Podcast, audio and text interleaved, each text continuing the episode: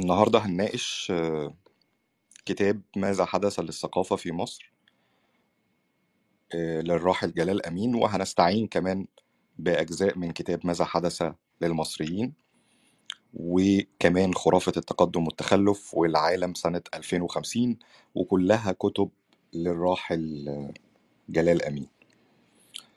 طيب، دكتور جلال أمين بادئ ذي بدء، للي ما يعرفوش هو من مواليد ألف وتسعمية وخمسة وتلاتين، انتقل إلى رحمة الله في سنة ألفين وتمنتاشر. هو يعتبر ابن الراحل أحمد أمين، يعني من عيلة ثقافية بامتياز.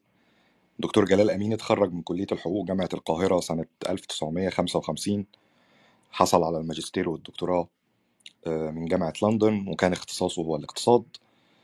درس اقتصاد في جامعة في جامعة القاهرة وجامعة عين شمس من سنة خمسة وستين لسنة أربعة وسبعين.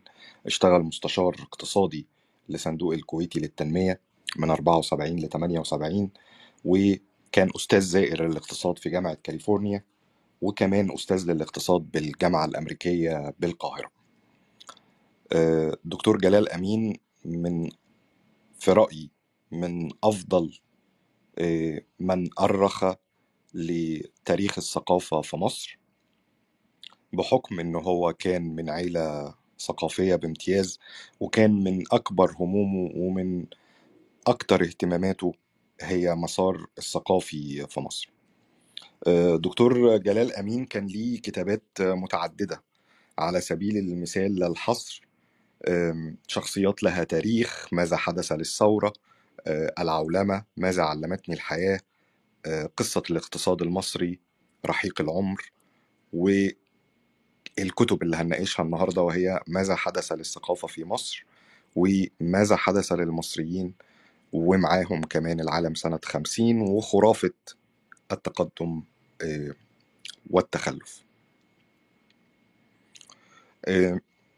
جلال أمين حاز على جائزة الدولة التشجيعية سنة ألف وتسعمية وستة وسبعين. أنا شخصيا مختلف في جزء مش بسيط مع أفكاره، ولكن لا أستطيع أن أخفي إعجابي ببساطة أسلوبه وواقعيته وموضوعيته في سرد الأحداث، رغم أن الكاتب ناصري الهوى والكل يعلم بذلك، ولكن في الكثير من كتاباته كان موضوعي بشكل كبير. وكان من أكتر الكتب الموضوعية هو كتاب ماذا حدث للثقافة في مصر. قبل ما نخش في الكتاب، حابب بس أن أنا أقول أن الكاتب لم يكن من أغراضه أن هو يلقي اللوم أو التقصير على فئة بعينها أو جهة بعينها لانحدار أو لتأزم المستوى الثقافي أو الاقتصادي أو السياسي، بل بالعكس، هو كل اللي كان بيصبو إليه إن هو يقدر يراعي السياقات الزمنية اللي من خلالها يقدر يتوقع قراءة المستقبل وما فيه من أحداث. وهنا تيجي نقطة مهمة ذكرها الكاتب في كتابه خرافة التقدم والتخلف، إن حتى مع اعترافنا بتبعية بعض الدول للدول الخارجية، والمقصود بالتبعية هنا أنها ليست هي الفاعل الحقيقي للأحداث، وليست هي من تملك زمام الأمور لتغيير الواقع والمستقبل، ولكن يجب أيضا أن تخرج بره عباءة التمني والترجي وتبدأ في محاولة قراءة التاريخ. كل الشركات دلوقتي أو كل المؤسسات أو كل الدول كلما زادت تعقيدا كلما زادت أهمية قراءة التاريخ. دلوقتي لو أنت شغال في شركة بتشتغل في مجال معقد أو مسؤولة عن مبالغ ضخمة من المنتجات، هتلاقي إن من أهم أركان نمو ونجاح الشركة هي توقع المستقبل. ولكن في بعض المحاذير أو نقدر نقول بعض النقاط التي يجب أن تؤخذ في عين الاعتبار عند محاولة قراءة المستقبل، وهي كالتالي: أولاً، إن المستقبل لا يمشي بشكل مطرد حتمي على الدوام. بمعنى إيه؟ بمعنى إنه لا يمكن مثلا الاعتماد على فترة زمنية معينة والقياس عليها كقانون يمكن بناء عليه التنبؤ بما يحدث في المستقبل. والشواهد على ده عديدة بصراحة. يعني لو رجعنا مثلا لل... لعصر التنوير في القرن الستاشر، هنلاقي ان هنري الثامن مثلا في انجلترا قدر ان هو يحرر بلاده من سلطان البابا في روما، ومش بس في انجلترا، في نواحي كتير من نواحي اوروبا. ولكن في نفس الوقت قطع رأس واحد من أكبر المفكرين في أوروبا وأكثرهم تحرراً، وهو توماس مور. مين كان يصدق مثلاً إن بعد سطوة أوروبية غربية على مدار أكثر من مئة عام هتحدث ما حدث في الحروب العالمية الأولى والثانية، سواء كان على مقياس عدد الضحايا أو حجم الدمار الذي خلفته هذه الحروب بعد فترة من السلام والاستقرار الأوروبي. حتى مع ظهور الطفرات والتقدم الصناعي والتكنولوجي والتحرر السياسي والاقتصادي، وده اللي حصل على يد مفكري الثورة الفرنسية من ناحية وإنجازات الثورة الصناعية من ناحية التانية. لكن ما حدش يقدر ينكر أبدا ازدياد حجم التفاوت مثلا في الثورة والدخل، قهر الطبقات العاملة الصناعية، قهر شعوب المستعمرات ونيل ثرواتها. اللي عاوز يقوله الكاتب في في كتاب من كتبه ان لا يجب ان احنا نعتمد بشكل مطلق على ان ما حدث في الامس هو ما سوف يحدث في الغد. ده مش صحيح، والشواهد على ده كتير. فدي نقطة، المفاجآت واردة. الكاتب برضو فرق بين الظواهر العارضة والظواهر الأكثر ديمومة أو الأكثر دوما.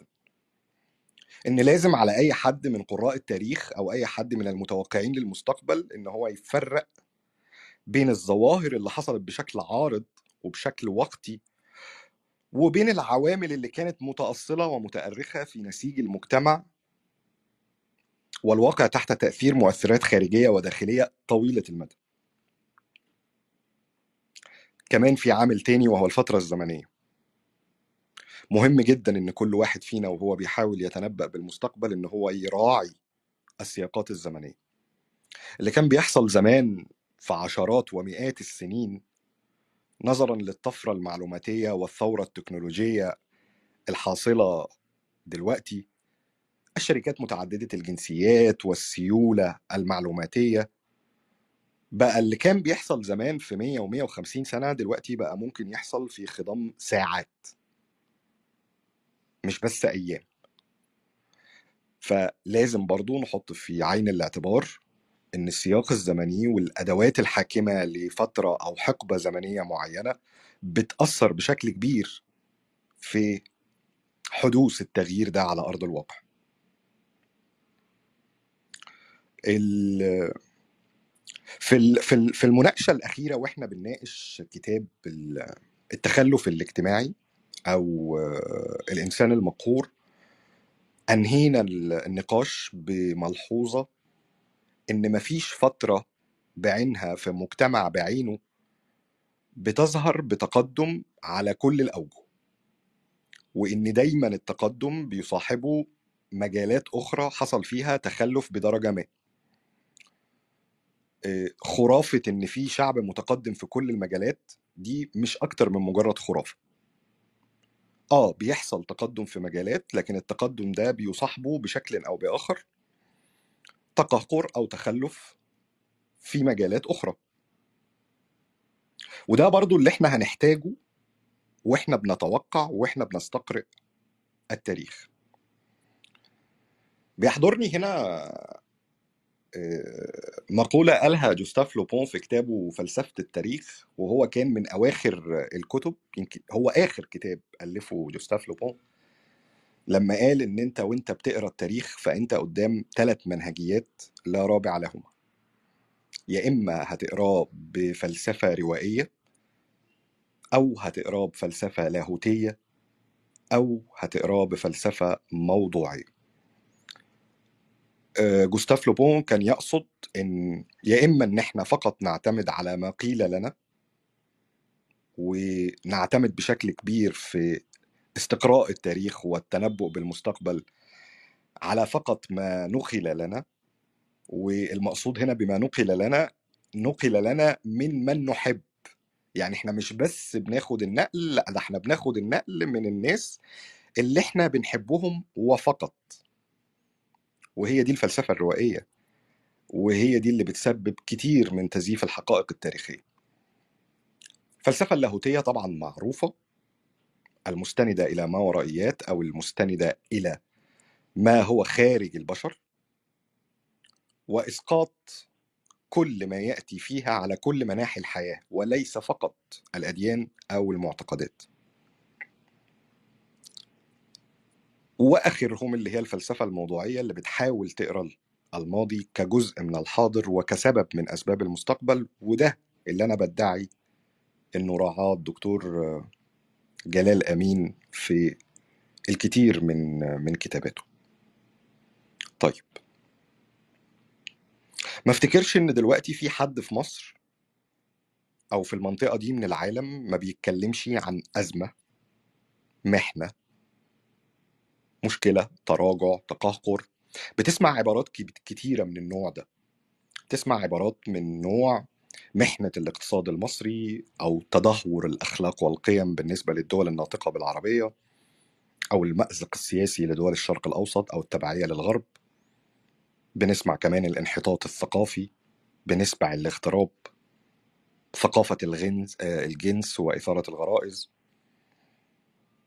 بنسمع كلمات من نوع الفساد، عدم الانضباط، التلوث، تفكك الأسرة، الجرائم، التعصب الديني، تدهور اللغة، تدهور التعليم، تقديس الغرب. حتى الانتماء والولاء للأوطان وللمؤسسات بقت من المناطق اللي بيتم الشكوى منها. روح التعاون والعمل الجماعي تقريبا بقت مفقودة. كل النقاط دي اتكلم عليها دكتور جلال أمين بدقة شديدة، وكان بيملك من الفراسة الحقيقة ان هو يقدر يتوقع الكثير من الأحداث التي حدثت فيما بعد، سواء كانت الأحداث دي هو حضرها أو حصلت بعد وفاته أو حصلت بعد كتابته ل في موضوع معين. أنا هنا قبل ما هخش في ماذا حدث للثقافة في مصر، هنروح كلنا لكتاب ماذا حدث للمصريين، وهبدأ بمقولة قالها الكاتب الكبير جمال حمدان في كتابه شخصية مصر، لما لمح إن مصر في عزلة من طرف واحد، عزلة من الداخل. العالم لا يتوقف عن المجيء إليها. مصر بالنسبة لجمال حمدان هي منطقة دخول لا خروج، يكاد يأتي إليها كل شيء: التجارة، الاستعمار، الغزوات، الهجرات. وأنهى كلامه بسؤال يوصل لنا جمال حمدان عاوز يقول لنا ايه: هل نضيف حتى النيل والرياح؟ مصر على مدار تاريخها كله ما كانتش من الشعوب المهاجرة، لا طبائعها ولا ثقافتها ولا سياستها ولا حتى جغرافيتها كانت طاردة لشعبها. مصر طول عمرها حاضنة للشعب المصري بشهادة كل المؤرخين. أنا هنا حبيت أبدأ بمقولة كمال حمدان عشان المستمع يقدر يلمس مدى التغير اللي حصل في طبيعة المواطن المصري وفي ثقافته في تعامله مع الهجرة. كتير جدا في أوقات بنتكلم على الطبقة المتوسطة، التركيبة المجتمعية للسكان، مصادر الدخل. بحكم ان جلال أمين كان دكتور في الاقتصاد نور لنا مساحة أنا بدعي إنها لم يتم الكشف عنها من قبل، ألا وهي إن مش كفاية إن احنا نعرف عدد السكان المنتمين إلى طبقة ما، وعلّ على ده وقال إنه مش كفاية كمان إن احنا نعرف الكونتريبيوشن أو البرسنتج اللي بتمثله هذه الطبقة من مجموع عدد السكان. في عوامل مهمة جدا ألقى الضوء عليها الكاتب الراحل، وهديكوا مثال واضح جدا للمسألة دي. في سنة ألف وتسعمية اتنين وخمسين الحكومة البريطانية أعلنت أن تعداد السكان المصري كان تقريبا واحد وعشرين مليون نسمة، تسعتاشر بالمية منهم ينتمون إلى الطبقة المتوسطة، أقل من واحد بالمية هي الطبقة الغنية، وتقريبا بقية الشعب اللي كان تمانين بالمية منه يعتبر من الطبقة الفقيرة. هعيد النسب تاني، واحد وعشرين مليون نسمة، واحد بالمية الطبقة الممتازة أو الطبقة الغنية أو الطبقة المتميزة، تسعتاشر بالمية الطبقة المتوسطة، تمانين بالمية الطبقة الفقيرة. وكان القياس الاقتصادي هو إن الأسرة اللي بتدخل أكتر من ألف وخمسمية جنيه في السنة دي بت... فما فوق دي بتعتبر من الأسر الغنية، والأسرة اللي بتدخل أو دخلها أقل من ميتين وأربعين جنيه في السنة دي بتعتبر أسرة فقيرة. وما بين الرقمين اللي هو الميتين وأربعين جنيه والألف وخمسمية جنيه دي الطبقة المتوسطة. وباي ذا واي النسبة دي كانت مور اور ليس متناسبة بشكل كبير مع توزيع الملكية الزراعية في مصر. في سنة ألف وتسعمية واحد وتسعين أصبح سكان مصر ستة وخمسين مليون نسمة، ودي برضو أرقام خارجة من الحكومة المصرية. خمسة بالمية فقط اللي هم كانوا واحد بالمية هي نسبة الطبقة الممتازة أو الغنية أو التي تحظى بالامتياز، وخمسة وأربعين بالمية تحركت النسبة بتاعت الطبقة المتوسطة من تسعتاشر بالمية ل خمسة وأربعين بالمية، و خمسين بالمية هي الطبقة الفقيرة. وكان المعيار بدل من ألف وخمسمية جنيه كان عشرة آلاف جنيه للأسرة في السنة، ومعيار الفقر كان تلتمية جنيه في السنة للأسرة برضو.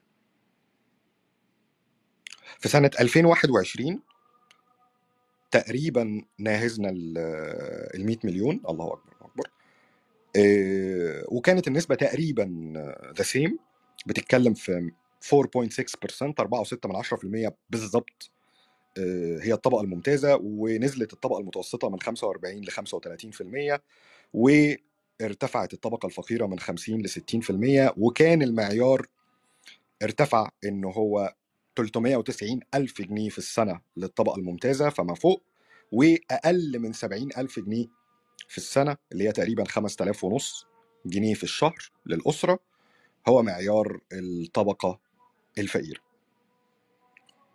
اللي يبص على الارقام هنا مش هيلاقي فيه تفاوت كبير. يعني مثلا عبد الناصر كان دايما ليه كلمه اول ما تولى مناصب الحكم، تقاليد الحكم، انه كان دايما بيقول ان احنا شعب الواحد في المية او الاقل من واحد في المية، وهي دي النسبه اللي ذكرتها في سنه ألف وتسعمية اتنين وخمسين. النسبه دي ما اتحركتش كتير على مدار السنين، اتحركت، وصلت لخمسة، نزلت لأربعة فاصلة خمسة، وصلت لأربعة في المية في بعض الأوقات، ولكن ظلت النسبة من واحد لخمسة في المية، وهي نسبة أو تغيير في النسبة ما يعتبرش significant. وكذلك الطبقة المتوسطة، يعني بعد العهدة الناصرية وبعد بقى السياسات الناصرية اللي ناس كتير عارفاها واللي هنتكلم عليها، ارتفعت الطبقة المتوسطة من تسعتاشر في المية ل خمسة وأربعين، وبعد كده استقرت دايما في المعدل بين أربعين تمنية وتلاتين خمسة وأربعين في المية مع اختلاف طبعا معدلات الدخل. لكن اللي عاوز يقوله جلال أمين هنا أكتر من مجرد أرقام. اللي عايز يقوله جلال أمين إن المجتمع كائن حي دائم النمو والحركة، كثير التنقل واختلاف التركيب. بتلاقي طبقة بتطلع على حساب طبقة، طبقة بتنمو، طبقة تانية بتضمحل، حتى تصل في بعض الأوقات إلى الاختفاء. مش كفاية أن أنا أقول أن الطبقة المتوسطة في مصر كانت خمسة وأربعين في المية ثم أصبحت خمسة وتلاتين في المية على سبيل المثال. مهم جدا ان انا اسال عن خصائص الطبقه والمنتمين اليها، مصادر دخلها، فئاتها السنيه والعمريه، صفاتها الاجتماعيه، حتى مستوى التطلعات وتحكم الاعلام في كل طبقه يجب ان يؤخذ في عين الاعتبار. وده اللي جلال امين ركز عليه في فكرة الحراك الاجتماعي اللي أسهب لها مساحة كبيرة جدا من كتابه ماذا حدث للمصريين. جلال أمين كان شايف إن الطبقات في مصر مش بس اتغيرت أرقامها ولا عانت من التزايد المطرد في أعداد السكان اللي لم يتناسب مع مقدار التنمية، لا الصناعية ولا الرقعة الزراعية، لا، الموضوع بالنسبة له كان أعقد من كده. كلنا نفتكر الأمثلة اللي من نوع من فاتو الميري اتمرمغ في ترابه، كلنا فاكرين المثل ده، كلنا فاكرين قد إيه كانت فكرة الوظيفة الحكومية بتعتبر امتياز عند أي شاب أو أي فتاة. كلنا فاكرين مدى رضا الأهل لما بيتقدم لبنتهم موظف حكومي. كان أقصى تطلعات الفلاح المصري إنه يبقى عنده حتة أرض ويعلم ولاده ويوظفهم في وظائف حكومية. ده كله دلوقتي مش موجود، ومش بس مش موجود، ده بقى في بعض الأوقات وفي بعض المجتمعات بيتاخد بشكل عكسي، بقى في قطاعات كتير وفي مساحات كتير وفي مجالات كتير بقى المشتغل بوظيفة حكومية بيعتبر من أكتر الناس اللي بتعاني. يكفي إن أنا أقول لكم إن نجيب محفوظ مثلا لم يتخلى عن وظيفته الحكومية حتى مماته، رغم كل ما وصل إليه من سلطة أو سمعة أو ثقافة أو نجاح، فضل دايما بينه وبين الوظيفة الحكومية، سواء كان في الجامعات الحكومية المصرية أو في وزارة الأوقاف، خيط. كان حريص دايما انه يبقى على قائمة الموظفين الحكوميين، مش بس الوظائف الحكومية اللي اتغيرت فكرة المصريين عنها، لا حتى الهجرة. زي ما اتكلمنا وضربنا مثل بجمال حمدان في الأول لما قال إن مصر في عزلة من طرف واحد، وأن العالم كله لا يتوقف عن المجيء إليها، وأنها منطقة دخول ولا خروج. تخيلوا حضراتكم إن حتى ده في نفس الوقت اللي تغير فيه تعاملنا مع الوظيفة الحكومية، وهو تحديداً في السبعينات، هو نفس الوقت اللي انطلقت فيه أفواج الهجرة من مصر. وهقول لكم دلوقتي إن الموضوع ما كانش بس أعداد المهاجرين لمصر.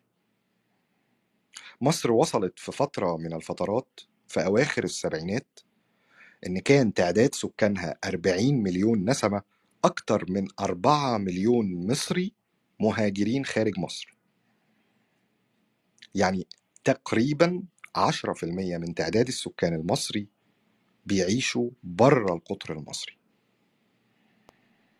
ده سنة كام يا اسلام؟ معلش عاود من الاول. في اواخر السبعينات. ماشي شكرا. إيه... احنا كده الحراك الاجتماعي مش بس اثر على إيه...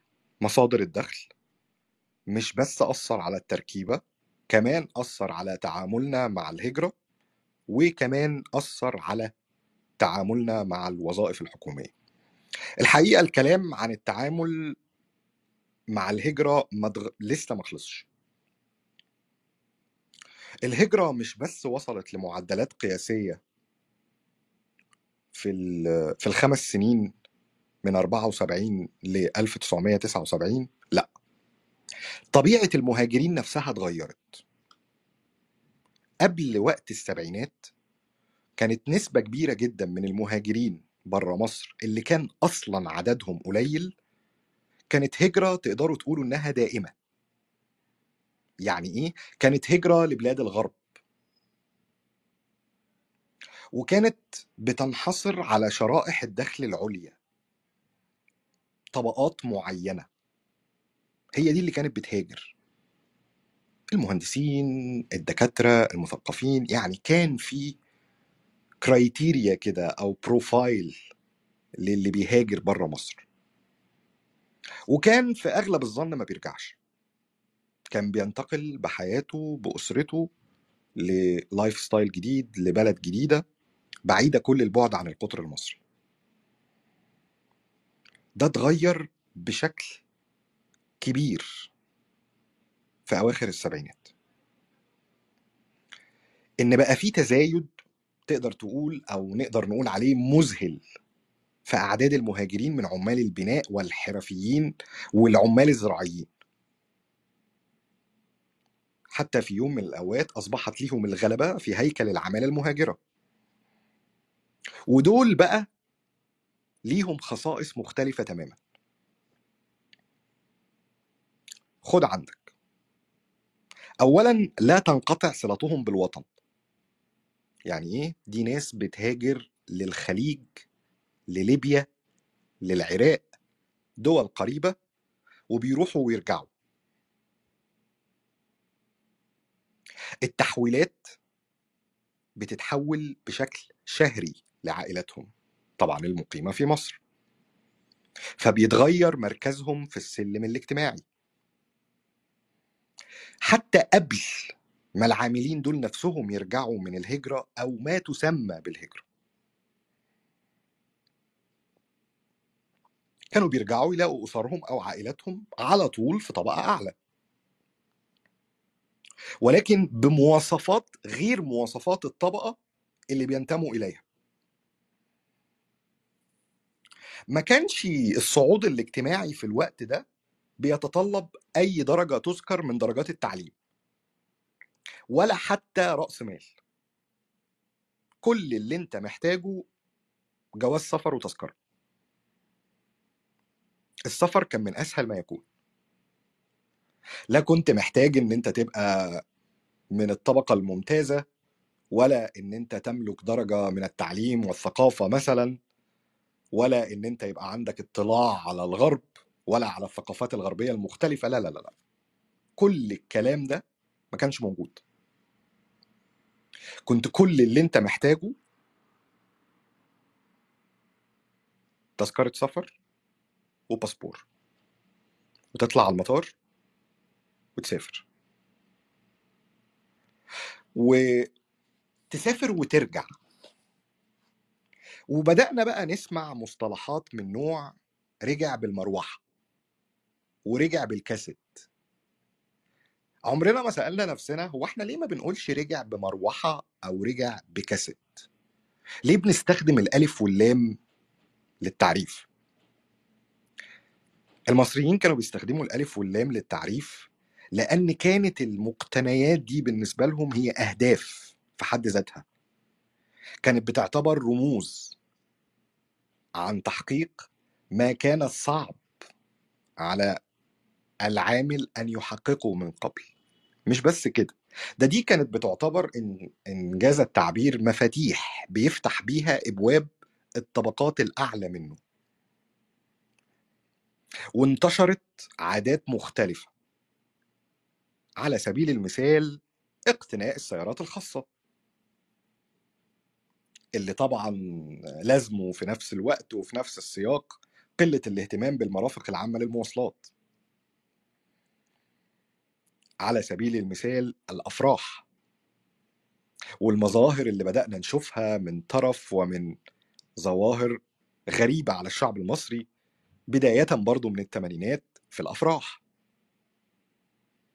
بلاش حتى زي ما بنقول عندنا في مصر التصيف، حتى قضاء الوقت مع الأسرة في الصيف، حتى العادة دي اتغيرت عند المصريين. بعد ما كان المصري بيشحن كل مقتنياته عشان يروح يقضي أطول فترة ممكنة في مصيف، بقى العكس هو الصحيح. ليه؟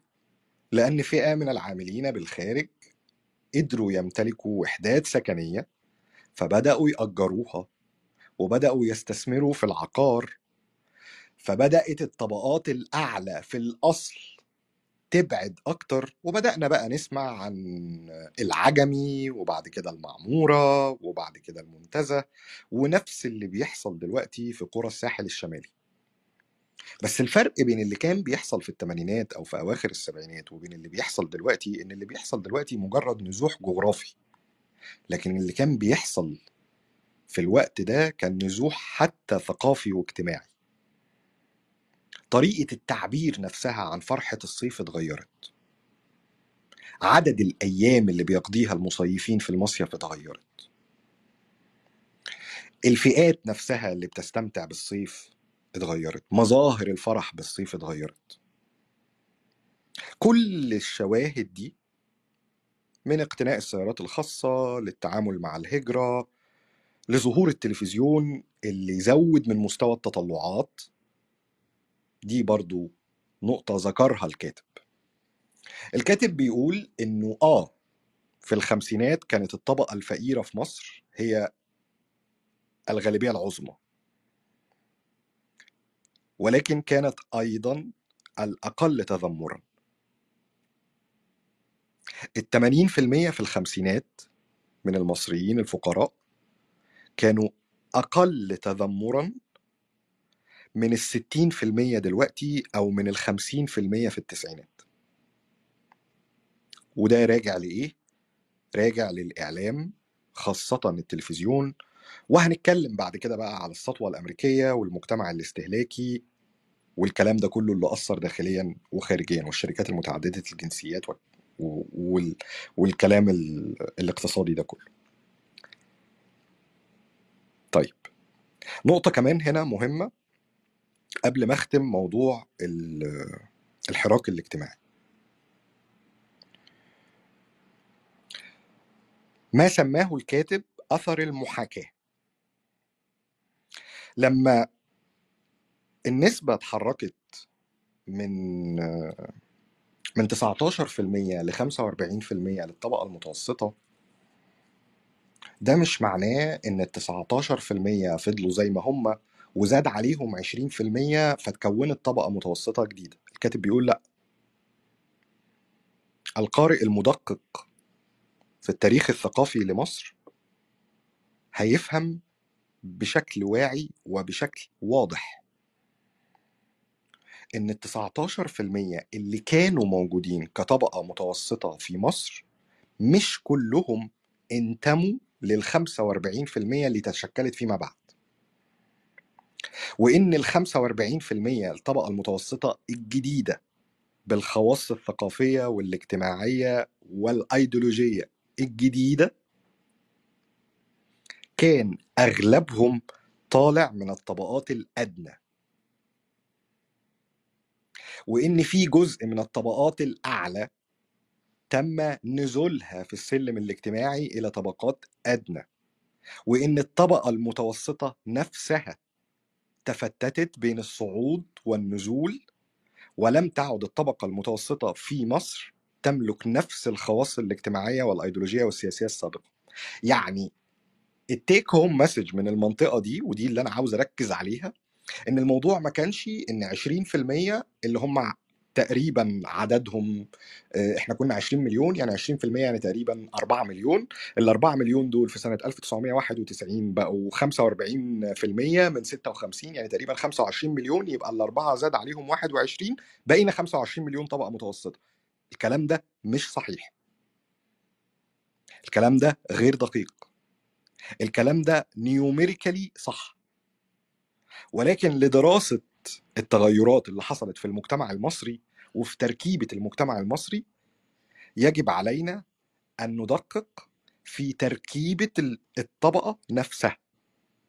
ومن هنا دي, دي, دي الفكرة اللي جلال أمين ألقى عليها الضوء في كتابه ماذا حدث للمصريين، وانتقل منها للدور اللي لعب اللي لعبوا تغير الحراك الاجتماعي المصري في الخمسين سنة الأخيرة وتأثيره على زي ما قلنا بقى النظرة للوظائف الحكومية، مصادر الدخل، الأفراح، التصيف، الطبقات المتوسطة، الهجرة، التعليم، اقتناء السيارات، وهكذا. طيب نرجع بقى لماذا حدث للثقافة في مصر. طيب في ماذا حدث للثقافة في مصر، جلال أمين بيسرد سرد تاريخي بداية من ألف وتسعمية وأربعتاشر. أيوة التاريخ صحيح، من ألف وتسعمية وأربعتاشر، من اليوم اللي اتولدت فيه لجنة التأليف والترجمة والنشر، اللجنة اللي كان من أحد مؤسسيها والده أحمد أمين. على عهدة أحمد أمين في كتاب حياتي بيقول إن اجتمع عدد من المثقفين في مصر وقرروا إن هم يعملوا شيء للنهوض بحال الثقافة والمعرفة في بلادهم وتقريب وجهات النظر بين النهضة العلمية الأدبية الأوروبية للعرب وللمصريين. وكان ثمرة التعاون ده هو لجنة التأليف والترجمة والنشر سنة ألف وتسعمية وأربعتاشر. اللجنة دي سريعا قدرت انها تألف اكتر من مئتين كتاب، كان ليها مطبعة خاصة، كان ليها مجلة كان اسمها مجلة الثقافة، كان ليها قانون خاص داخل المجلة، وكانت باجتهادات مالية فردية، وبعد كده اتخصص لها جزء من ميزانية الدولة كميزانية حكومية، وضعفت بعد الحرب وانتهت بنهاية الخمسينات ولم يتبقى منها إلا المطبعة. الكاتب في وصفه للثقافة في مصر قسم التدرج والمنحنى الثقافي في مصر على أربع فترات: الفترة بين ألف وتسعمية وأربعتاشر ل ألف وتسعمية واتنين وخمسين وقت أيام الثورة، دي الفترة الأولى. الفترة الثانية بين ألف وتسعمية واتنين وخمسين ل وفاة عبد الناصر. الفترة الثالثة كانت الحقبة الساداتية، والفترة الرابعة اللي هي بعد كامب ديفيد وبعد وفاة السادات. دول الأربع خطوط العريضة اللي اتكلم فيهم الكاتب كحقب تاريخية زمنية مختلفة عن حال الثقافة في مصر. باختصار، قبل ما نخش في تفصيل كل حقبة من دول، هو كان متيم بالفترة ما قبل الثورة، ده الغريب، اللي هي من ألف وتسعمائة وأربعتاشر ل ألف وتسعمائة واثنين وخمسين، ووصفها بأنها كانت قفزة حضارية في كل مجالات الفنون. كل مجالات الأدب والفنون في مصر كانت وصلت إلى ما لم تصل إليه من قبل ذلك وما لم تستطع أن تصل إليه بعد ذلك. دي الفترة اللي كانت بين ألف وتسعمائة وأربعتاشر و ألف وتسعمائة واثنين وخمسين، وهنفرد فيها بعض الرموز دلوقتي. الكاتب كان أكثر تيمنا بالفترة اللي كانت من ألف وتسعمائة واثنين وخمسين ل ألف وتسعمائة وسبعين، ولو إنه أبرز الدور الكبير جدا والمساهمات الكبيرة جدا لتدخل الدولة، اللي كان أوقات بشكل إيجابي وأوقات بشكل سلبي. الأشكال الإيجابية كانت متعددة،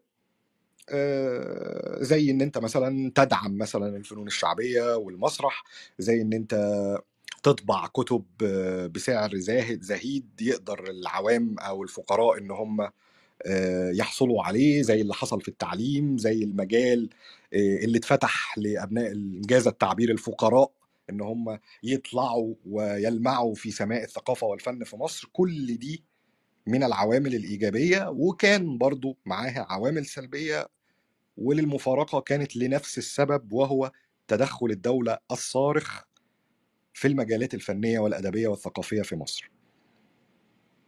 وطبعا بعد وفاة عبد الناصر في منتصف السبعينات وفي الثمانينات وما بعد ذلك، ما كانش الكاتب شديد الإعجاب بالفترات دي، ولو إنه اختلف من مرحلة للتانية، ومن حكمه على طريقة تعامل السلطة مع المثقفين والثقافة في مصر بشكل عام من حقبة إلى أخرى. طيب، مهم وإحنا بنبدأ بالفترة اللي من بين ألف وتسعمائة وأربعتاشر ل ألف وتسعمائة واثنين وخمسين إن إحنا نلاحظ إن الفترة دي كان فيها فقر وأمية بشكل أعلى من الفترات اللاحقة. مهم برضو إن إحنا نفتكر إن الفترة دي ما كانش التلفزيون دخل مصر. التلفزيون دخل مصر في الستينات، في سنة الستين. الفترة دي ما كانش فيها تلفزيون، كان فيها إذاعة لكن ما كانش فيه تلفزيون. ومع ذلك ظهر طه حسين، توفيق الحكيم، عباس العقاد، حافظ إبراهيم. في الفن سمعنا عن نجيب الريحاني، يوسف وهبي بيه أو يوسف بيك وهبي. في المسرح أحمد شوقي، أم كلثوم، الصنباطي، الأصابجي، عبد الوهاب. كل دول كانوا في فترة ما قبل الثورة وغيرهم.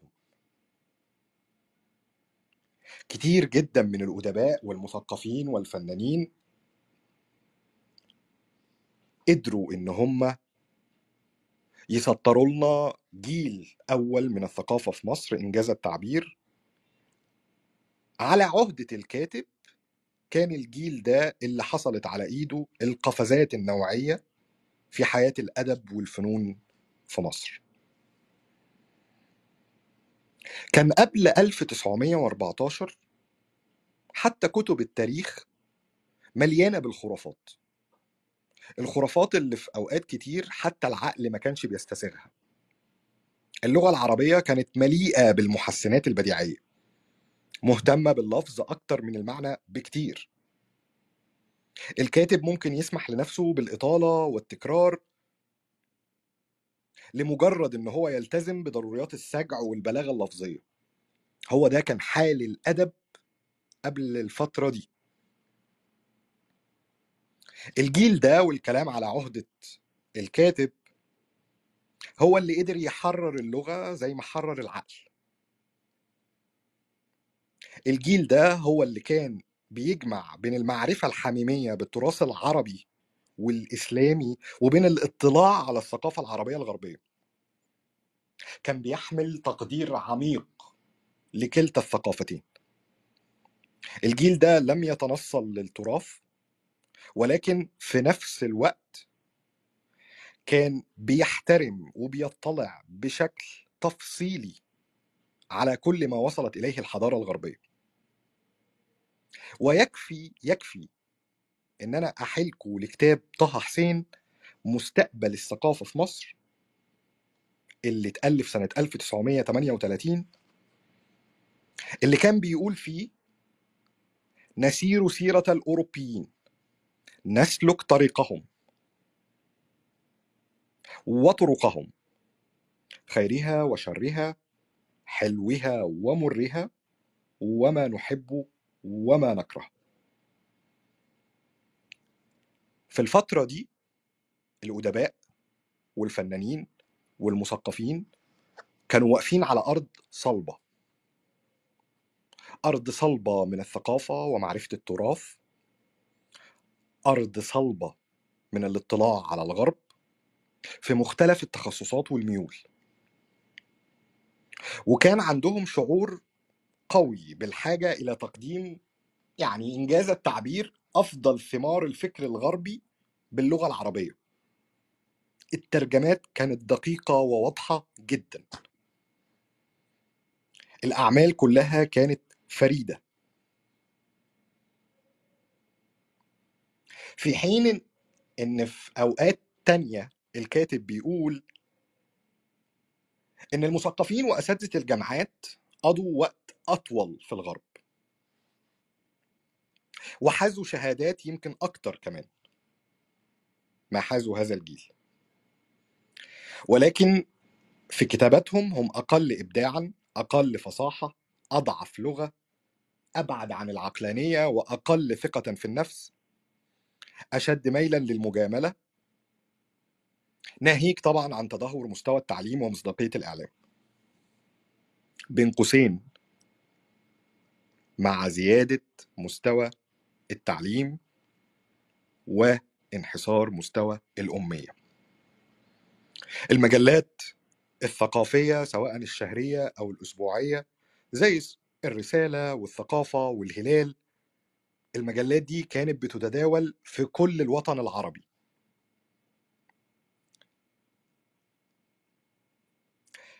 مثقف يمني لما جلال أمين زار صنعاء قال له كالتالي، قال له إن النسخة من مجلة الثقافة كانت بتصل إلى صنعاء فيتبادلها المثقفون اليمنيون من صنعاء إلى تعز، ثم تعودان إلى صنعاء، وقد بليت صفحاتهما من كثرة الأيدي التي تداولتهم.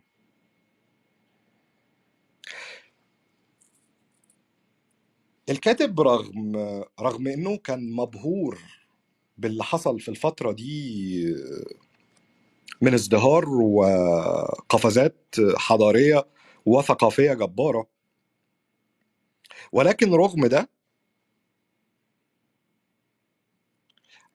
ألقى الضوء على أن الظلم أو مظاهر الظلم اللي بتتم في الحالة الثقافية المصرية كانت موجودة حتى في الفترة العريقة فيها.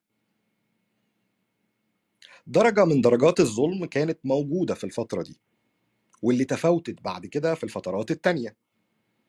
وضرب مثل هنا للي حصل مع طه حسين في الأربعينات ألف وتسعمية وسبعة وأربعين تحديدا.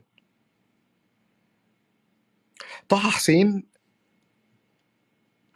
منع من جائزة الدولة التقديرية في سنة ألف وتسعمية وسبعة وأربعين، وما كانش على فكرة اسمها جائزة الدولة التقديرية في الوقت ده، كان اسمها جائزة الملك فؤاد الأول للآداب، وبعد كده تحولت إلى جائزة الدولة التقديرية. واللي حرمه من الجائزة ما كانش طبعا الملك فؤاد، كان الملك فاروق، وده عقابا ليه على نشره الكتاب الشهير المعذبون في الأرض. أه ظلم أه طه حسين. ورغم كل الظلم والغضب ده ما قدرش حد انه يمنع طه حسين من اعتلاء منصب وزير المعارف في مصر بعد ثلاث سنين بس في حكومة مصطفى باشا النحاس، لما جرت انتخابات نزيهة وتأسست الحكومة الوفدية في سنة ألف وتسعمية وخمسين. اه كان في ظلم، كان في درجة من درجات الظلم،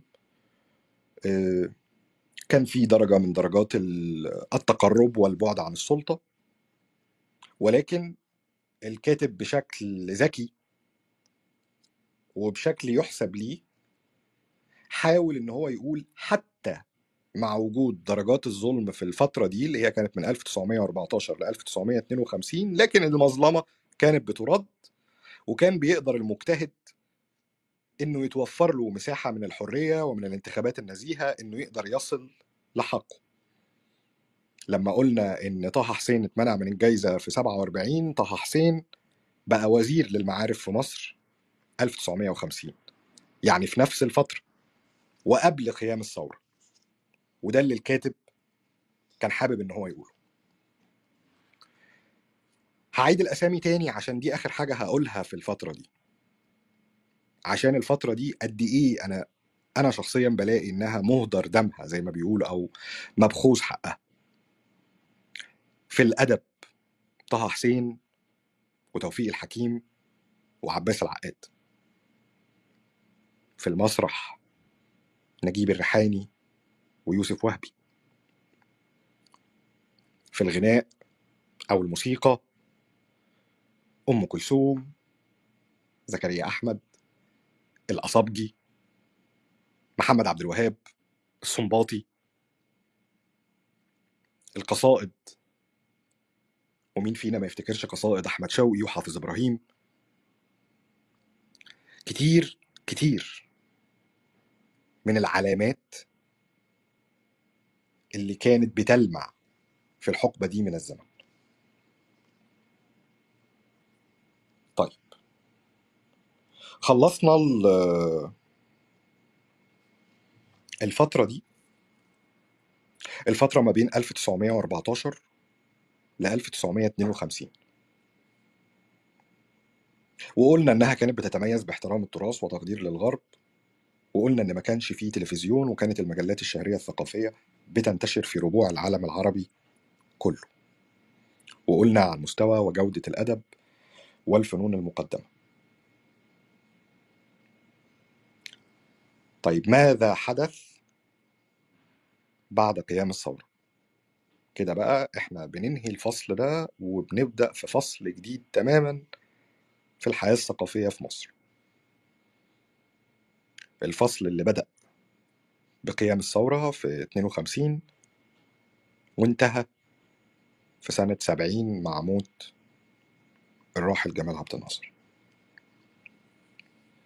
الفترة دي زي ما قلت في المقدمة الكاتب أفرد أنها شهدت بعض أوجه الازدهار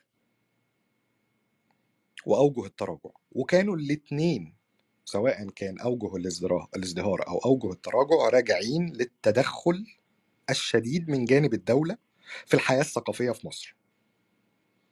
أوجه إزاي يبقى فيه أوجه ازدهار لتدخل الدولة؟ آه كان فيه أوجه ازدهار ناتجة عن تدخل الدولة. الفترة دي شهدت رعاية الدولة للمسرح، للسينما، للفنون الشعبية والتراث، إعادة طباعة كتب التراث كله وإتاحتها للناس بأسعار زهيدة زي ما قلنا، التوسع الكبير جدا في الترجمات من لغات أجنبية لمختلف الكتب، والأهم من كل ده إن التركيبة الاجتماعية بعد ثورة اتنين وخمسين، مساندة الفقراء، تأميم الشركات، فكرة الإصلاح الزراعي، هو ده اللي سمح لنا إن احنا نشوف مواهب من الطبقات الأقل. بدأنا نسمع عن نعمان عاشور وألفريد فرج في المسرح، بدأنا نسمع عن يوسف إدريس في القصة القصيرة، عبد الحليم حافظ، كمال الطويل، بليغ حمدي، محمد الموجي. كل هؤلاء ما كانوش من من الطبقة الغنية في مصر، كل دول كانوا فقراء. ولما أقول هنا كانوا فقراء مش القصد إن أنا بعيب فيهم، لأ، بس القصد إن أنا ألقي الضوء على إن لو كانت الناس دي موجودة قبل الثورة ما كانش هيتاح ليهم نفس الفرص، وما كانش هيبقى قدامهم نفس الطرق اللي سلكوها في الوصول للنجاح ده بعد الثورة، ما كانش هيحصل. لما ظهرت فنانة زي فاتن حمامة أو زي تحية كاريوكا اللي يدور ورا الخلفيات الثقافية والطبقية ورا الفنانين دول، يتأكد إن بأي حال من الأحوال لم يكن ليكتب لأي حد من الأدباء أو الفنانين دول إن هو يصل للنور، ما كانش هيحصل.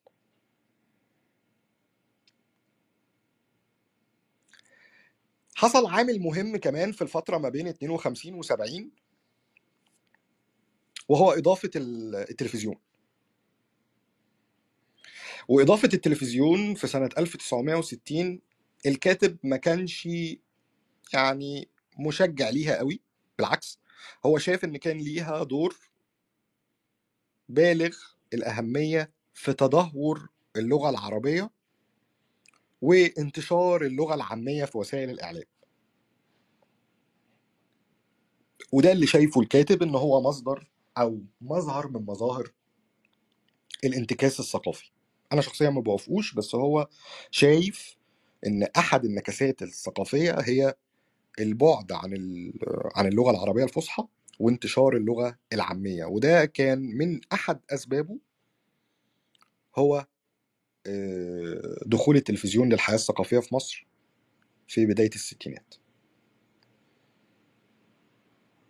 ولو إن جدير بالذكر إن احنا نقول إن بداية التلفزيون في مصر ما كانتش أكتر من شوية برامج بتنتهي في منتصف الليل ويمكن قبل كده، ونشيد وطني، والتلفزيون بيقفل، شوية أخبار، قنوات كانت قليلة جدا.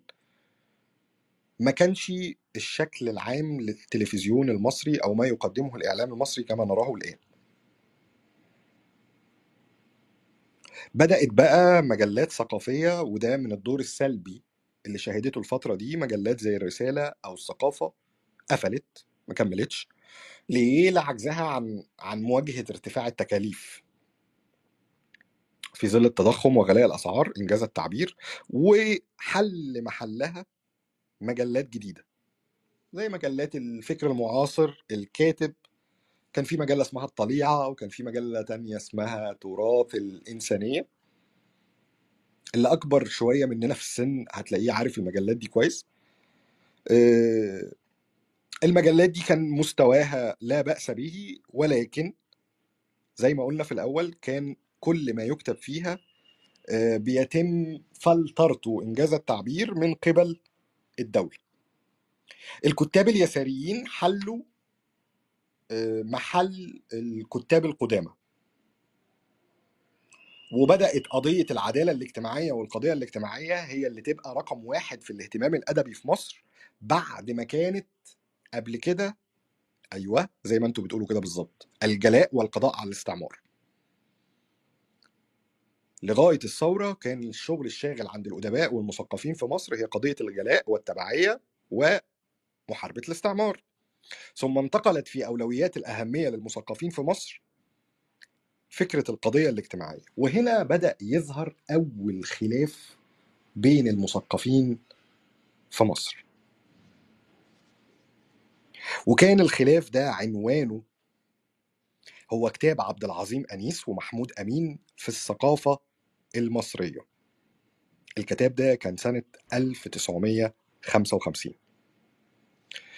بالمناسبة احنا ممكن نبقى نتكلم على الكتب دي، لأن الكتابين مهمين جدا. كتاب مستقبل الثقافة في مصر في الثلاثينات لطه حسين اللي هو ألف وتسعمية وتمانية وتلاتين، والكتاب اللي خلفه واللي ولد أول انشقاق ثقافي في مصر بتاع عبد العظيم أنيس ومحمود أمين اللي هو اسمه في الثقافة المصرية سنة ألف وتسعمية وخمسة وخمسين.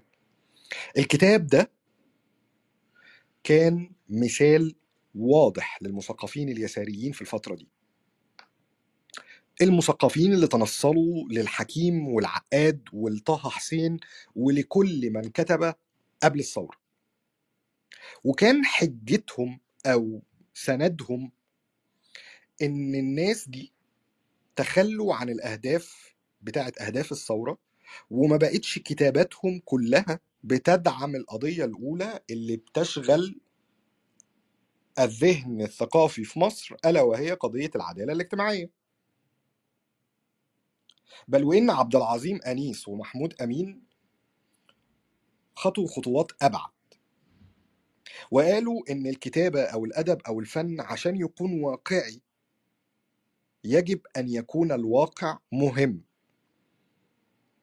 عشان أقول إن أنت يا توفيق يا حكيم أو يا عباس يا عقاد أو يا طه حسين بتقدم أدب واقعي، الأدب ده لازم يكون مهم، وعشان يكون مهم لازم يتناول القضية بتاعة الاجتماع... القضية الاجتماعية أو الطبقات في مصر. هو ده كان حكمهم. تناسوا تماما إن اللي زي توفيق الحكيم وعباس العقاد وطه حسين هم دول أصلا أساتذتهم اللي علموهم الكتابة وعلموهم الأدب، ولولاهم ولولا تراثهم ما كانش أصلا عبد العظيم أنيس ومحمود أمين قدروا يكتبوا الكتاب ده. تناسوا كمان إن اللي مهم بالنسبة لهم مش شرط يكون مهم لبقية الكتاب.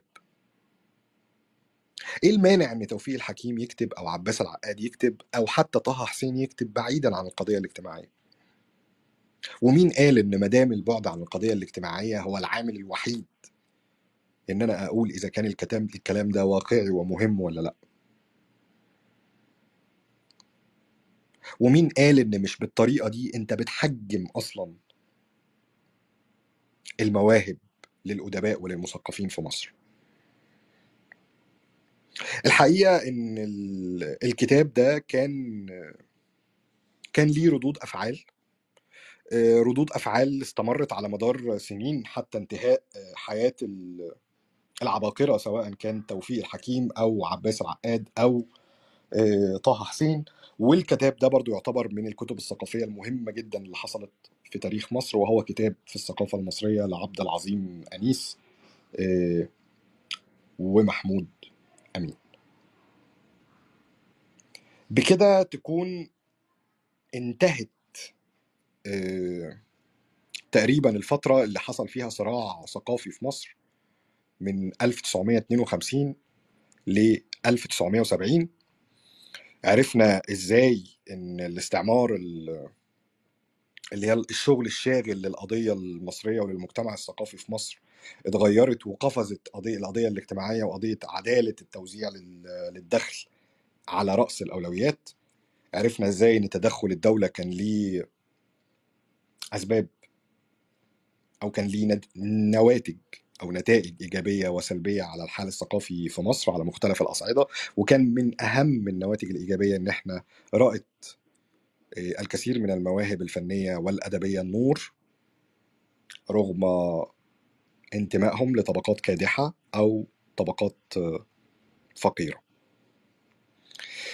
قبل بس ما أخش في الفترة اللي هي بعد السبعينات، يهمني ان انا اعقب على كتاب طه حسين الثقافة في مصر. طه حسين لما كان متيم بالحضارة الغربية، طه حسين لما قال ان نسير سيرة الاوروبيين ونسلك مسلكهم وطرقهم خيرها وشرها حلوها ومرها ما نحب وما لا نحب، ومن هنا تيجي اهمية مراعاة السياق. طه حسين لما قال ده قال ده على الأوروبيين. ما افتكرش ان طه حسين كان هيبقى راضي عن إهمال التصنيع أو تطوير القدرة الإنتاجية اللي بيحصل، ولا كان هيبقى راضي عن الانفتاح الاقتصادي والتضخم، ولا مستوى التعليم اللي وصل في المدارس والجامعات بعد الانفتاح، ولا مستوى الكتابة ورقاقة اللغة سواء في الصحافة أو في البرامج الإذاعية. مش هي دي رؤية طه حسين. طه حسين لما كتب كان المسيطر على الحضارة الغربية هم الأوروبيين، وكلنا عارفين في التراث الأوروبي العريق جدا في الثقافة. مين فينا يقدر ينكر الإسهامات اللي قامت بيها ثقافة فرنسا مثلا؟ ميشيل فوكو وسارتر، أليكس كامو، كتير كتير جدا، حتى سيمون دي بوفوار أسهموا في في التراث الإنساني الثقافي. طيب حتى الثقافة الأوروبية المتمثلة في الفرنساويين أو حتى البريطانيين حصل فيها نوع من أنواع الاهتزاز. اتفرجوا مثلا على اللي كنا بنسمعه من من نقاشات في اليسار الفرنسي بين المعركة مثلا بين خروباتشوف وماو تسي تونغ ورأي اليسار الفرنسي فيها.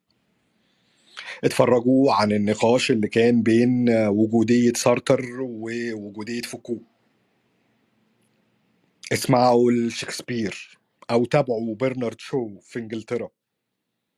وانت تعرفوا كويس ان الكاتب بيلمح بشكل مباشر وغير مباشر اللي حصل من تدهور ثقافي في الفترة دي من الزمن كان بسبب مباشر للسيطرة الأوروبية على الجزء ده من العالم، سوري السيطرة الأمريكية. أوروبا بعد الحرب العالمية الثانية، وده كان بعد ما طه حسين كتب كتابه، حل حلت محلها أمريكا في قيادة مسار الحضارة الغربية. الشركات الكبرى متعددة الجنسيات حلت محل الشركات الصغيرة، بل إنها في لحظة من اللحظات حلت محل الدولة نفسها.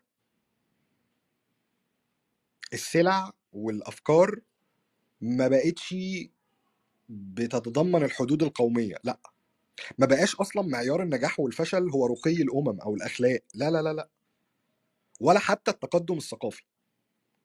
بقت كل حاجة دلوقتي بتقاس بمعدل نمو الناتج والتصدير والأرباح والنجاحات الاقتصادية والأرقام الاقتصادية. طه حسين ما كانش يعرف كل ده، وما كانش هو ده النموذج اللي نادى بيه طه حسين. طه حسين كان متيم بالغرب اه ولكنه كان متيم بالحضارة الأوروبية وليس ما حدث لها بعد ذلك. اللي حصل بعد اتنين وخمسين زي ما قلنا في الأول، موضوع الحراك الاجتماعي، حصل بعض الإصلاحات للطبقات، وبدأت تخش عوامل جديدة في التركيبة المجتمعية الثقافية في مصر. عوامل زي التعليم، مجانية التعليم، عوامل زي الهجرة، التضخم، والانفتاح الاقتصادي اللي بدأت ثمار تواجده تظهر بشكل كبير جدا في السبعينات.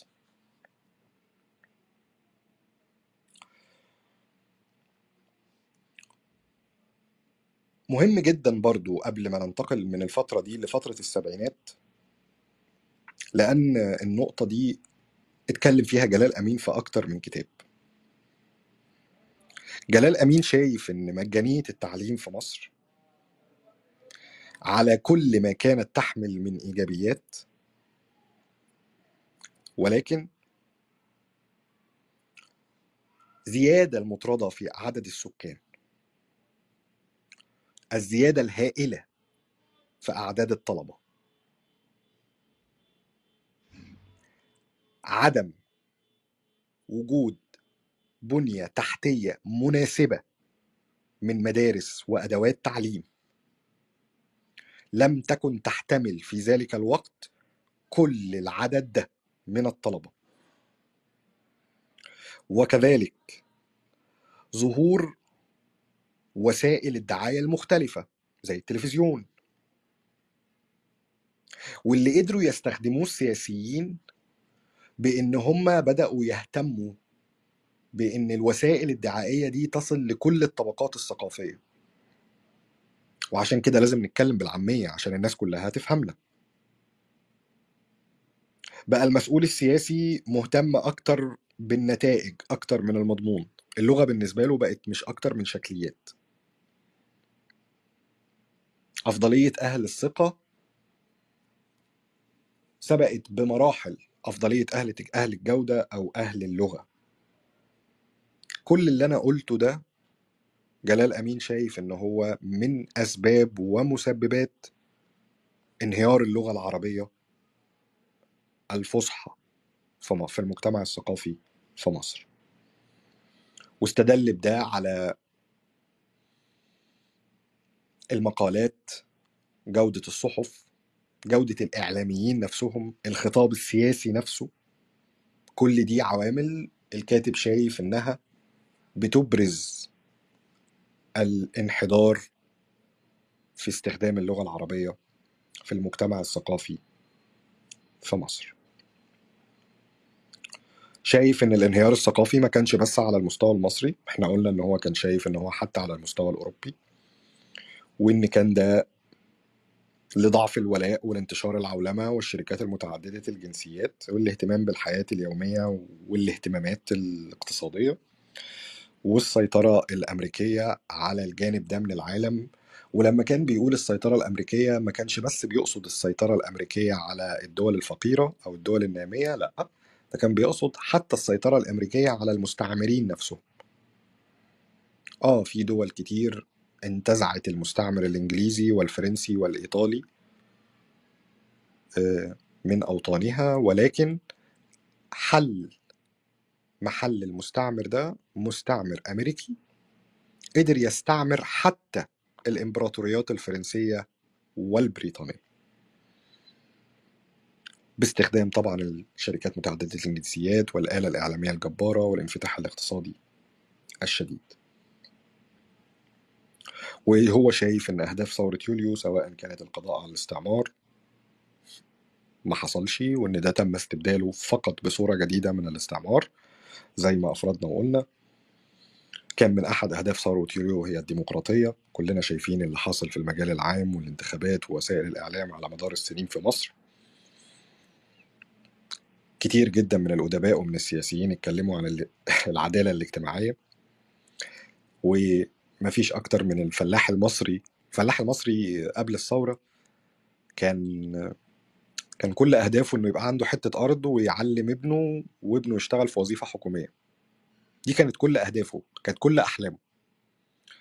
دلوقتي الفلاح المصري عنده حتة أرض أو ما عندوش، ابنه متعلم أو مش متعلم، بيشتغل في الحكومة أو ما بيشتغلش في الحكومة، هدفه إنه يسافر دولة خليجية أو دولة عربية، أو حتى يسافر عن طريق البحر لدولة أوروبية عشان يشتغل فيها أي حاجة ويكسب فيها أي فلوس بأي طريقة.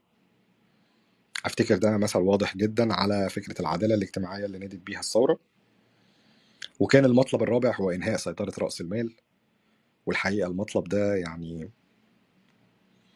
قد يصل لدرجة من من العبث إن إحنا نتكلم عن مدى تحقق انفكاك سيطرة رأس المال على الشركات. طيب إحنا كده خلصنا الجزء ده اللي هو الجزء الثاني، الفترة الثانية ما بين ألف وتسعمية اتنين وخمسين لسنة ألف وتسعمية وسبعين. ننطلق بقى للفترة الثالثة، فترة السبعينات، الفترة الساداتية، فترة التحول العنيف والواضح اللي أحدثت تصدعات في البنيان الثقافي المصري. الفترة دي كانت نقيضة تماما للفترات السابقة، وتميزت بعوامل عديدة كان أهمها هو الانفتاح والهجرة. ولما بنقول هنا الانفتاح بنقول إن اللي استفاد من الانفتاح في الطبقات المصرية هما طبقتين. طبعا الطبقة الغنية اللي استفادت بالانفتاح ده بإنها زودت التجارة وزودت رأس المال واستغلت الشركات وهكذا والاستيراد والتصدير ورؤوس الأموال والعقارات وغيره وغيره وغيره. والطبقات الفقيرة اللي زي ما قلنا في الأول إنها قدرت تسافر بأقل جودة من التعليم أو بأقل جودة من الثقافة، وإنها قدرت تسافر لبرا عشان تدخل راس مال وترتقي كده سلالم في سلالم في سلم الترقي الاقتصادي الطبقي الاجتماعي في المجتمع المصري. طيب مين اللي ما استفادش من الانفتاح؟ الطبقة المتوسطة الحقيقية، التسعتاشر في المية. الطبقة المتوسطة دي هي اللي بيطلع منها أغلب المثقفين، اللي بيطلع منها أغلب المبدعين ودكاترة الجامعات والأدباء والفنانين. الطبقة دي ما استفادتش من انفتاح، لا استفادت منه على المستوى الثقافي ولا استفادت منه على المستوى الاقتصادي. طب إيه اللي حصل في في السبعينات؟ هقول لكم دلوقتي مثلا على اللي حصل في تدهور الثقافة، بس خلينا نقول زادت المؤسسات المالية الدولية، زاد التضخم، الأسعار، التبعية الكاملة تقريبا للمعسكر الأمريكي، تدليل رأس المال الأجنبي، بدأنا نسمع عن مصطلح تزاوج السلطة ورأس المال، الكلام بقى عن توزيع الدخل والانحياز للطبقات الفقيرة، كل ده بدأ ينحسر تدريجيا تدريجيا حتى انتهى. بدأ المصري يخاف من مستقبله، ولما بدأ يخاف من مستقبله بدأ يعمل ايه بالظبط كده؟ بدأ يدخر، بدأ يوفر، بدأ يحاول ان هو ينسب ليه طبقات هو مش منها. تم رفع قيمة الثراء فوق كل القيم التانية.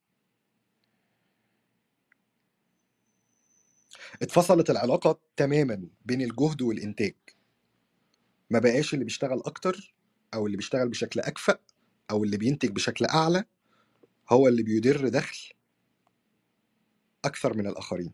كل ال... كل العوامل دي اتغيرت مع الانفتاح. تدخل القطاع العام تقريبا فضل يقل يقل يقل حتى زال في الكثير من القطاعات. طبعا لا حديث بقى عن القومية العربية والمشروع العربي، لا لا لا الكلام ده كله انتهى. التنازلات السياسية فضلت تزيد يوم بعد يوم وسنة ورا سنة.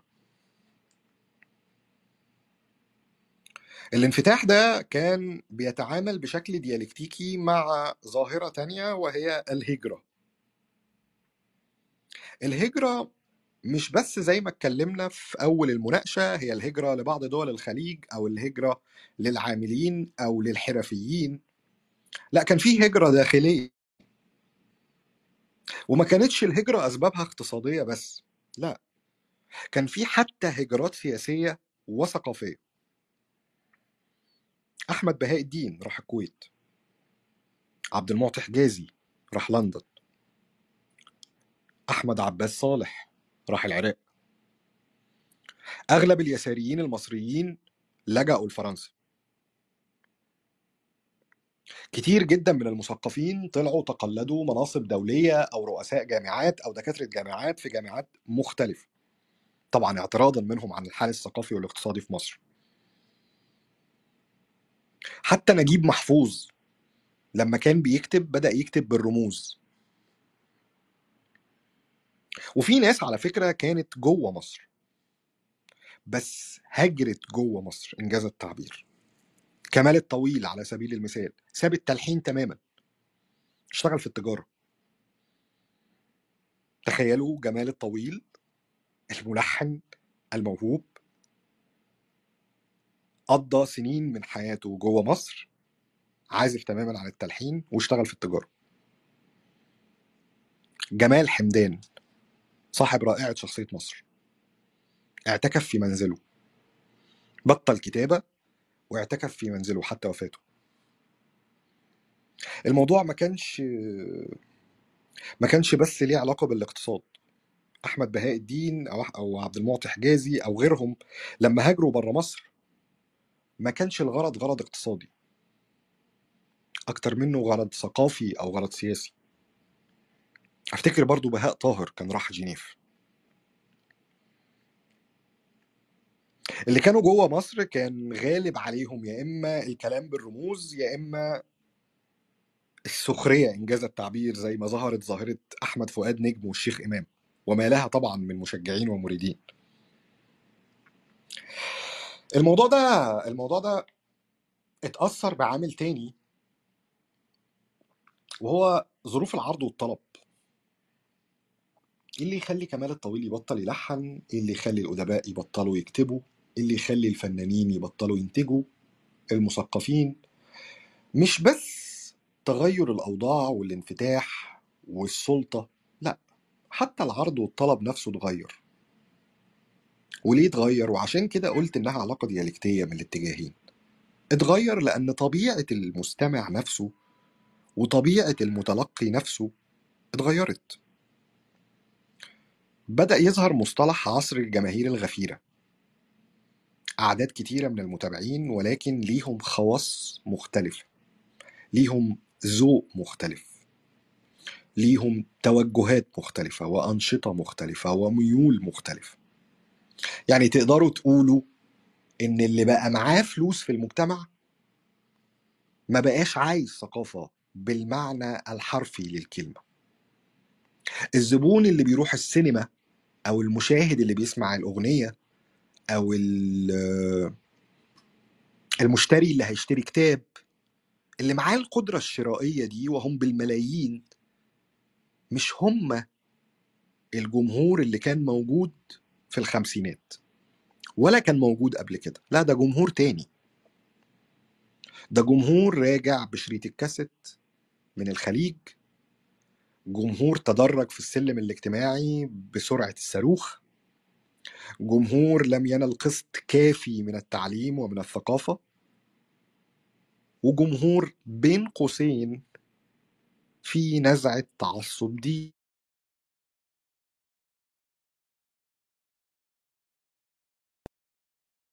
هو الصوت عندك بيقطع إسلام ولا أنا؟ طب يا جماعة لو حد سمع في شات إسلام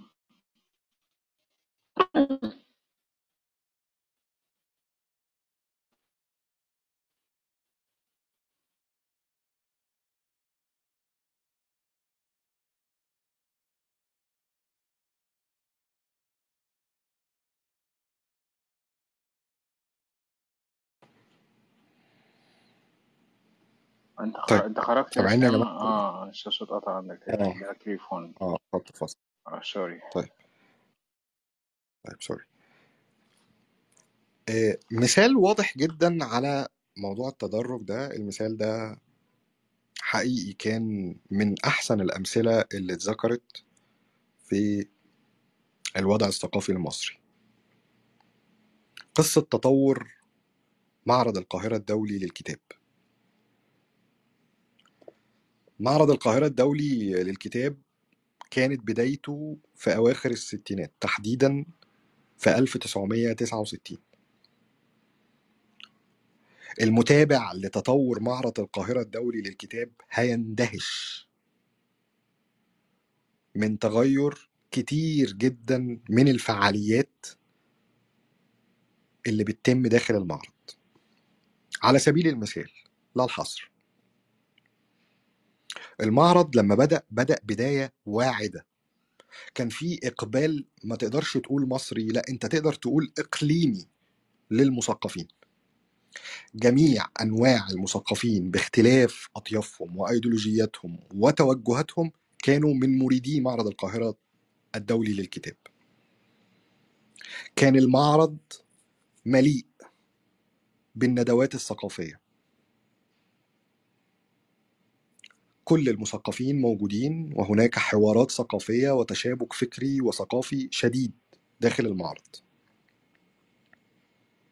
كان في جوائز للكتب الأكثر جودة والكتاب الأكثر كفاءة، وكان حتى في سباق واحتدام على جوائز معرض القاهرة الدولي للكتاب. الحضور السياسي كان رفيع المستوى، وصل لمرحلة من المراحل إن في بعض سنين معرض القاهرة الدولي للكتاب كان رئيس الجمهورية نفسه بيحضر افتتاح المعرض، وأوقات بيحضر ختامه. بصوا أنا بكلمكم عن معرض للكتاب. طيب إيه اللي حصل بعد كده؟ أولا بدأ الحضور السياسي والاهتمام السياسي يبقى هامشي جدا جدا لمعرض القاهرة. جودة الكتب المعروضة نفسها بدأت تقل، بدأت تشوف كتب عن اللغات الأجنبية أو كتب أكتر عن التعصب الديني أكتر من الكتب اللي بتناقش قضايا فكرية أو ثقافية أو مجتمعية شائكة. بدأ المعرض يعج بالميكروفونات، بقينا أي حد يروح معرض القاهرة الدولي للكتاب هيذهل من كمية الميكروفونات والإعلانات اللي موجودة، اللي غطت أصلا عن صوت الندوات الثقافية، حتى لو الندوات دي أصلا موجودة وبتقدم أي شيء. الأكل والشرب بقى في كل مكان. ما بدأتش ما بقتش تحس إن معرض القاهرة الدولي للكتاب هو مجتمع ثقافي أو تجمع ثقافي إن جاز التعبير، قد ما هو نوع من أنواع الترفيه والاطلاع على مستجدات العصر. حتى الأسئلة والندوات الثقافية اللي بقت بتتم جوه المعرض بيتم فرزها بعناية، وياريت فرزها من المثقفين، لا طبعا، ولا حتى من جهات ثقافية، من جهات أخرى. انتقاء الأسئلة، انتقاء المثقفين. ولو اتكلمنا عن الحاصلين على الجوائز في المعرض، فطبعا يمكن تخيل بروفايل الحائز على جائزة المعرض القاهرة الدولي للكتاب في أعوامه الأخيرة. مش أكتر جودة، ولا الأكتر كفاءة، ولا الأكتر أدبا، ولا الأكتر بلاغة، ولا الأكتر ثقافة، ولا الأكتر تأثيرا، ولا لا لا لا, لا. خالص. بقى بينول الرضا الأكثر رضا والأكثر تقاربا مع المسؤولين. هو ده اللي حصل في في معرض القاهرة الدولي للكتاب، رغم انه حتى الآن يعتبر منارة من منارات العربية لما يملكه من بريق، بيشد الحقيقة كتير من المثقفين والكتاب والأدباء. ودي لو جاز ان احنا نسميها درجة من درجات الظلم للثقافة.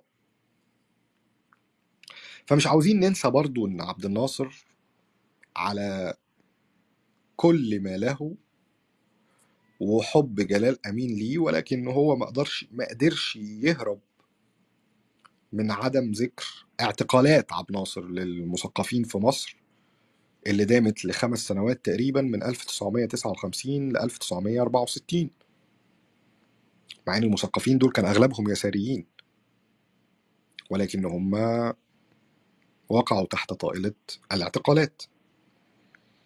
تأميم الصحف مثلا كان من العوامل اللي ظلمت الحركة الثقافية في مصر، وده تم عن طريق عبد الناصر. مش بس طه حسين اللي اتظلم قبل الثورة، بعد الثورة على طول أول حكومة أعلنت عن إنشاء ما يعرف بالمجلس الأعلى لرعاية الآداب والفنون، بعد الثورة على طول. طب مين اللي تقلد رئاسة أو أمانة المجلس ده؟ ما كانش طه حسين، وما كانش توفيق الحكيم، وما كانش عباس العقاد. أمال كان مين؟ كان يوسف السباعي، ويوسف السباعي معروف إن هو من خلفية عسكرية.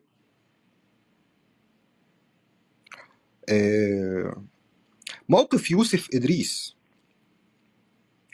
لما عبد الناصر في يوم من الأيام قال إن الحرية هي حرية الحصول على لقمة العيش، ويوسف إدريس رد عليه وقال له الحرية معنى ليه معنى أشمل وأعلى من اللي بتقوله. يوسف إدريس برضو تعرض للنقد وهوجم ومنع من الكتابة. الحقيقة ظلم المثقفين في مصر عمره ما توقف، ده على عهدة جلال أمين. تدرج اه اختلف اه من حقبة لحقبة على حسب الميول، ماشي، اه ولكن في درجة من الظلم تم وقوعها على بعض المثقفين في مصر على مدار السنين الطويلة. في فترة السادات، جلال أمين قبل ما أخش في فترة السادات كان شايف إن لا السادات ولا جمال عبد الناصر ولا بعدهم حسني مبارك كان مثقف. هو كان شايف من وجهة نظره، وهو كتب كده، إن التلاتة مش مثقفين، ولكن تعامل التلاتة مع المثقفين كان مختلف. هو كان شايف إن عبد الناصر مؤمن جدا بدور المثقف في تحريك الوعي الجمعي وبناء الأفكار وبلورة العقائد، وكان مهتم جدا إن هو يسمعهم، ولو إنه ما كانش باله طويل قوي إنه يسمع كل الأفكار، بس هو كان بيعمل لهم حساب. في حين إن هو شايف إن السادات كان مهتم أكتر بالوجاهة، وجاهة الصالون الثقافي، وجاهة التكلم باللغة العربية الفصحى. السادات كمان كان كان من الناس المهتمين جدا بمظهره الخارجي. بعض الصحف حتى الغربية لقبت عليه بأنه من أشيك من أشيك الرجال في العالم. كان كان مهتم جدا وشغوف جدا ودائم التغير بشكل مدهش الحقيقة في الزي على حسب المناسبة وعلى حسب المكان. بتلاقيه لابس بدلة من أغلى البدل وكرافات من أشيك الكرافتات، وبعد كده بتلاقيه قاعد بالعباية والجلابية في وهو في بلده في ميت الكوم. كان عنده فكرة التقمص للشخصيات والاهتمام بالمظهر عالية جدا السادات، وكان عنده هوى على فكرة التمثيل من قبل، حتى من في صغره في شبابه كان عنده الهوى بتاع التمثيل والتقمص ده من قبل ما يشتغل سياسة والحياة السياسية. طبعا ساعدوا على ده الآلة الإعلامية وظهور التلفزيون بشكل أعمق في النسيج المجتمعي الثقافي المصري. ومش عاوزين ننسى كمان إن السادات الله يرحمه عمره ما حس إن هو بيملك شعبية عبد الناصر، عمره ما حس إن هو وصل في يوم من الأيام لحب وشغف وتعلق عبد الناصر بيه، وده دايما كان محرك رئيسي إن هو يسعى لتحسين صورته. تلاقيه دايما بليغ جدا في كلامه، قوي في خطاباته، حاد في مواقفه. اه اتكلمنا عن مظاهر الشياكة والاهتمام بالملبس، سواء كان في معترك دولي أو كان في ظروف حرب. السادات كان مرر بشكل كبير مسمى بطل الحرب والسلام. أي حد مهتم بسيرة السادات هيعرف إنه فكرة حب الظهور وحب الذات وتجميل الكاريزما كانت شغل شاغل عنده. حتى المثقفين اللي, اللي نالوا الرضا في عهده، زي رشاد رشدي مثلا اللي ساعده في كتابه البحث عن الذات، او حتى اليساري اللي كان اسمه لطفي الخولي اللي انشأ مصطلح مدرسة السادات السياسية، كان بينتقي المثقفين المحيطين بيه بناء على درجة إعجاب المثقف بشخصية الزعيم اللي هو محمد أنور السادات. طبعا كل ده ما كانش موجود في عبد الناصر، ولا كان عبد الناصر في حاجة إليه أصلا، لأن عبد الناصر كان يملك من الكاريزما ومن حب الجمهور شفيعا ليه وكفاية ليه من إن هو يلجأ لكل ده. كان بيطلع ببدلة صيفي بسيطة جدا، بيتكلم بعامية، بيخاطب من غير تحضير.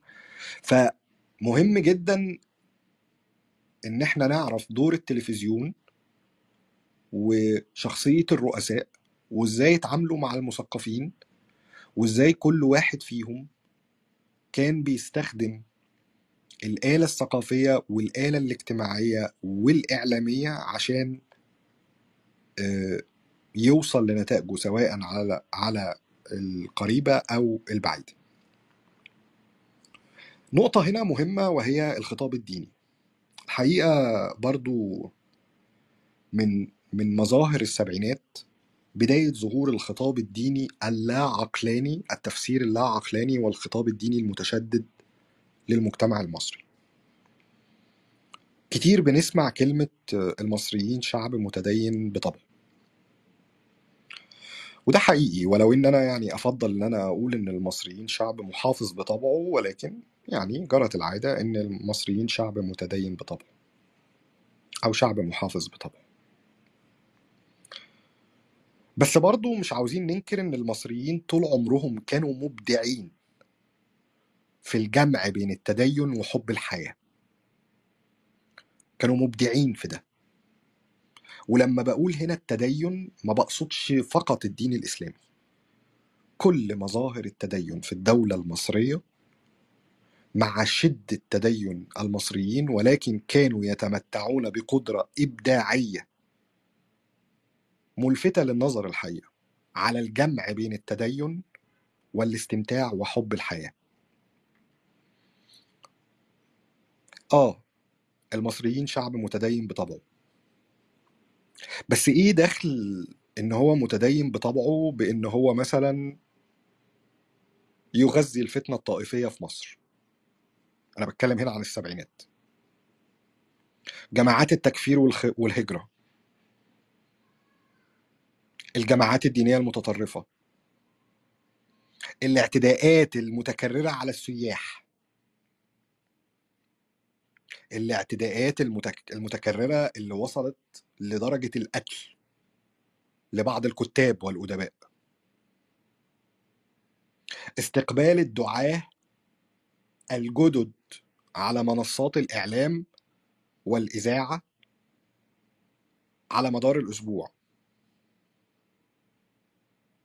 قتل الرئيس نفسه من قبل جماعات دينية متطرفة.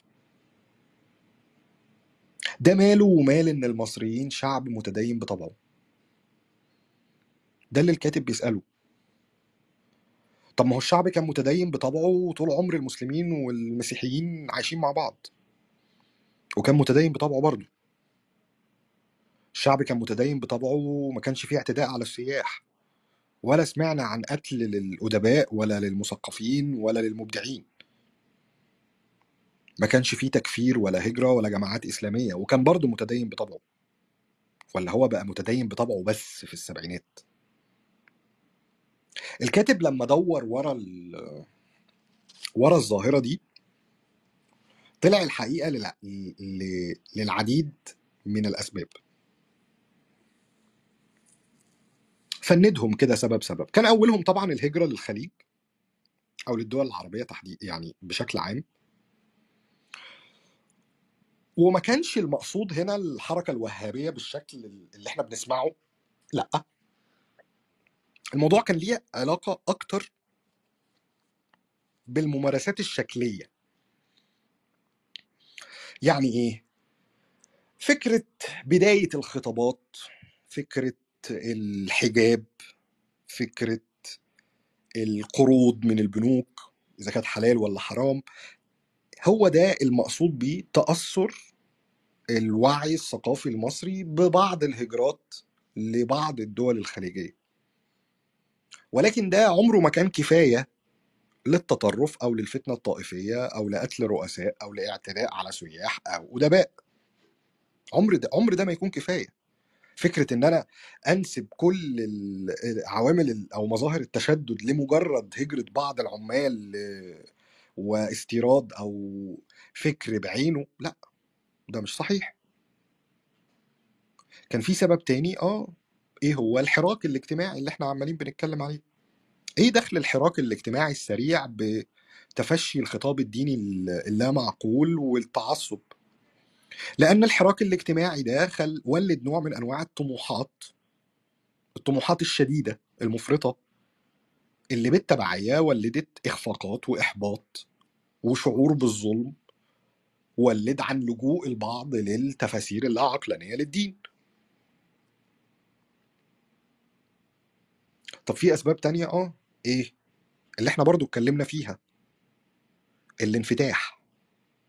طب ايه دخل الانفتاح الاقتصادي والهجرة بالتعصب الديني؟ يقول لنا جلال أمين ان الانفتاح ولد تطرف عكسي. لما ابقى انا شعب متزن متوسط في مجاله الثقافي، واقف على مسافات واحدة من احترام التراث والاطلاع على الغرب، وفجأة يتولد عندي تبعية وانفتاح على كل ما هو غربي وكره لكل ما هو تراثي، يبقى مش بعيد أبدا أن ردة الفعل تكون تمسك أكتر بالموروث وتمسك أكتر بالتقاليد وتطرف ديني. وده تطرف عكسي. تدهور التعليم والحالة الإعلامية ده برضو كان سبب آخر. حتى السبب الأيديولوجي جلال أمين وضعه في المعادلة. بعد نكسة سبعة وستين كان الشارع السياسي المصري تقريبا جرب كل المدارس. جرب الليبرالية وفشلت، جرب الاشتراكية وفشلت، جرب القومية العربية وفشلت. ما كانش فاضل قدامه إلا ملاذ أخير وهو الدين، أو إنجاز التعبير الإسلام السياسي. كل العوامل دي جمعها جلال أمين من مختلف الآراء ومن مختلف الأيديولوجيات عشان يحطها قدامه كده ويفندها، سواء كانت الهجرة للخليج أو الحراك الاجتماعي السريع أو التغريب والانفتاح، تدهور التعليم والإعلام، أو النكسات الأيديولوجية. ولكن هو شايف إن لأ، ولا واحد من دول لوحده كان السبب، ولكن السبب بعد كل ده إن كان في دايما وصاية داخلية وخارجية كان ليها دور رئيسي في اللي بيحصل من توغل الخطاب الديني اللاعقلاني في المعادلة، سواء كان ده في حقبة عبد الناصر أو في عهدة السادات أو في عهدة الراحل محمد حسني مبارك. حد فيهم استخدم ال... الإسلام السياسي عشان يقضي على الحركات الجامعية اليسارية الناصرية، حد تاني فيهم استخدم السي... الإسلام السياسي كفزاعة عشان دايما يصدر لينا إن هو ال... الخيار الأأمن والخيار الأمثل، وممارسات مختلفة. الحقيقة هنا ه... هعيد بس أبيات من رباعية الخيام، رباعيات الخيام لأم كلثوم اللي كانت شغالة في أول الروم، بترجمة أحمد رامي الموفقة جدا، عشان خاطر يوصل للمستمع الذوق اختلف قد إيه في حتى تناول الفن والموسيقى. أم كلثوم بصوتها الجميل كانت بتقول: القلب قد أضناه عشق الجمال، والصدر قد ضاق بما لا يقال، يا رب هل يرضيك هذا الظمأ، والماء ينساب أمامي زلال، أولا بهذا القلب أن يخفق، وفي ضرام الحب أن يحرق، ما أضيع اليوم الذي مر بي من غير أن أهوى وأن أعشق. وبعدين ختمت: يا عالم الأسرار علم اليقين، يا كاشف الضر عن البائسين، يا قابل الأعذار عدنا إلى ظلك، فاقبل توبة التائبين. الكاتب بيسأل ليه كان المصريين قادرين من ستين سنة على تصور الإله بالنحو البديع ده، لا نهاية لغفرانه ولا لرحمته، بدلا من التصور الشائع وكأن العقاب أسرع بكثير من الرحمة. المعتركات الدينية كانت بارزة في الثلاثين أربعين سنة الأخرانيين. سمعنا عن ناس بتقول إن الاحتفال بشم النسيم حرام ويجب على المصريين أن يتوقفوا عن الاحتفال بشم النسيم، وكان الرد إن في كل شم نسيم المصريين كلهم بيخرجوا للشارع. على فكرة كان في برضو ناس بتنادي من الجانب العكسي. سمعنا عن ناس ب... بتنادي بأن المحجبات يروحوا لميدان التحرير ويرموا الحجاب على الأرض ويلقوا بالحجاب وينتزعوا الحجاب، وبرضو ده ما حصلش. المفاجئ والبديع إن احنا بنشوف المصريين بيحتفلوا بشم النسيم كل سنة، وغالبية اللي بيحتفلوا بشم النسيم بيكونوا من السيدات اللاتي يرتدون الحجاب. بنشوف من وقت للتاني قضية الترحم على الأقباط وزيارتهم، وكلنا عارفين حتى الآن قد إيه إن المسيحي المصري على قد ما بينال من من بعض أسهم الفتنة، ولكن يظل الكثير برضو من المصريين بيتعامل مع أخوه المسيحي كمواطن زيه زيه بالظبط، له ما له وعليه ما عليه من حقوق وواجبات. سمعنا عن اللي بينادوا بالسماح لأن يكون ضابط الشرطة أو ضابط الجيش ملتحي. سمعنا عن اللي بيتكلموا عن حرمانية القرض من صندوق النقد الدولي لأن الفايدة بتاعته تراكمية أو مشروطة. سمعنا عن بعض المنادين بالاعتداء وتوقف الغناء والمسارح والسينما. بصوا، الكاتب شايف إن حالة التجاذب بين الطلبات والتفسيرات العقلانية الدينية وبين المجتمع المصري الثقافي لن تنتهي، ولكن هو بيستشهد بأن في أغلب الأوقات وفي أغلب المواقف كانت الغلبة للثقافة المصرية وللمجتمع المصري. آخر آخر نقطتين هتكلم فيهم فكرة الإعلام، ودي اتكلمنا فيها، بس في نقطة برضو مهمة إن ما كانش الإعلام زمان أو قديما ليه علاقة مباشرة بالثراء. يعني ما كانش ما كانش المغنيين والأدباء والكتاب والممثلين وفناني المسرح والموسيقى ما كانوش أغنياء، آه كانوا ميسوري الحال، بس ما كانوش بهذا الثراء الفاحش، ما كانش فيه الثروات الكبيرة قوي اللي موجودة دلوقتي. فده ما كانش سبب كافي ان يكون عامل جذب ان انت تكون مشهور، لا. فعشان كده ما كانش بينال الشهرة الا من يستحقها من منظور فني وادبي فعلا. ليه؟ لان الشهرة اصلا ما كانتش مقترنة دايما بالثراء. طب ايه اللي خلى الشهرة تقترن بالثراء؟ نفس الاسباب اللي ذكرناها قبل كده، سواء كان عصر الجماهير الغفيرة، سواء كان مبدأ العرض والطلب، القوى الشرائية اللي بقت موجودة دلوقتي بشكل أكبر، والخواص المجتمعية المختلفة للقادر على الشراء، زاد كمان سياسات الدعم المتبادل اللي بدأ يحصل بين تزاوج الفنانين مع السياسيين مع رجال الأعمال، ده ما كانش موجود قبل كده.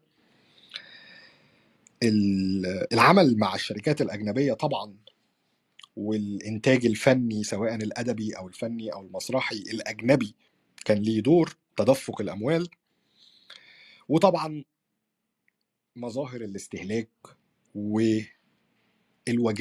اللي اتكلمنا عليها في في كتاب سيكولوجية الإنسان المقهور. النقطة الأخيرة نقطة الاغتراب. نقطة الاغتراب اتكلمنا عليها لما اتكلمنا عن الهجرة الداخلية. فاكرين لما اتكلمنا في كتاب مصطفى حجازي عن الانكفاء على الذات؟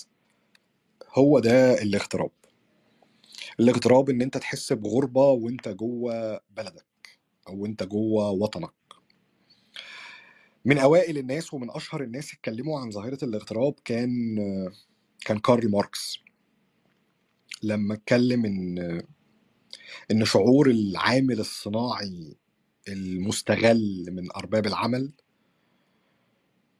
اللي بيترك العامل اللي بيترك قريته وبيروح يشتغل في مصنع عشان يكسب قوت يومه وقوت عياله، بس كان بيشتغل بعدد لا متناهي، وما كانتش الإرادة إرادته هو، ولا الإنتاج إنتاجه هو، ولا حتى يقدر يشتري السلعة اللي هو بينتجها. ما كانش بيبقى عنده وقت فراغ، لأن وقت عمله تقريبا بياخد كل حياته، وإن الوقت القصير المتبقي من العمل يكاد يكفيه فقط للنوم. حتى السلعة بص بص هو مفهوم الاغتراب اعمق من كده كتير يعني، بس ماشي انا فاهم انت عايز تقول ايه. اه اه انا بس اه انا فاهم طبعا، انا بس بحاول اوصل للناس فكرة ان انت تشارك في انتاج منتج، وفي نفس الوقت انت مش قادر حتى تستمتع بقدر صغير من قيمة المنتج اللي انت بتشارك في انتاجه. نفس الفكرة لو طبقناها على فكرة الاغتراب عند جلال أمين، فكرة ان انت عايش جوه وطن، الوطن ده انت بتتملكك عواطف ومشاعر وولاء ووطنية وحب تجاه هذه الأرض، وفي نفس الوقت انت غير قادر على المشاركة لا في الانتاج ولا في نيل منافع مثلا إنجاز التعبير وخيرات هذا المكان وهذا الوطن. وكان أعايزه هو الخمس أسباب رئيسية، اللي هي قلة الحيلة، انعدام المعنى، غياب القاعدة. غياب القاعدة هنا المقصود بيها ال... إن مفيش معايير واضحة للنجاح وللثراء، مفيش معايير ناجحة تقدر تعملها عشان تضمن التفوق والوصول للغايات، فده بيولد عندك نوع من أنواع اللا تعاطف، خصوصا لما بتشاهد الإعلام لا يعبر عن ما تشعر به. إيه أنا أنا تقريبا خلصت. أنا هختم بمقولتين بس بسمعهم دايما أو بقراهم دايما لجلال أمين، وبحب إن أنا أقولهم لما بتكلم عنه. جلال أمين رحمه الله نسب إليه إن مقولة شايفها من أفضل ما قال، أن الامتناع التام عن الشك في المسلمات يجعل التقدم مستحيلا، ولكن أيضا الشك المستمر في المسلمات يجعل الحياة نفسها مستحيلة. المقولة الثانية لجلال أمين، أن الهدف النبيل مثل الهدف الحقير، كلاهما يمكن لهما لي عنق الحقيقة وتقديم تفسيرات خاطئة للوصول للأهداف.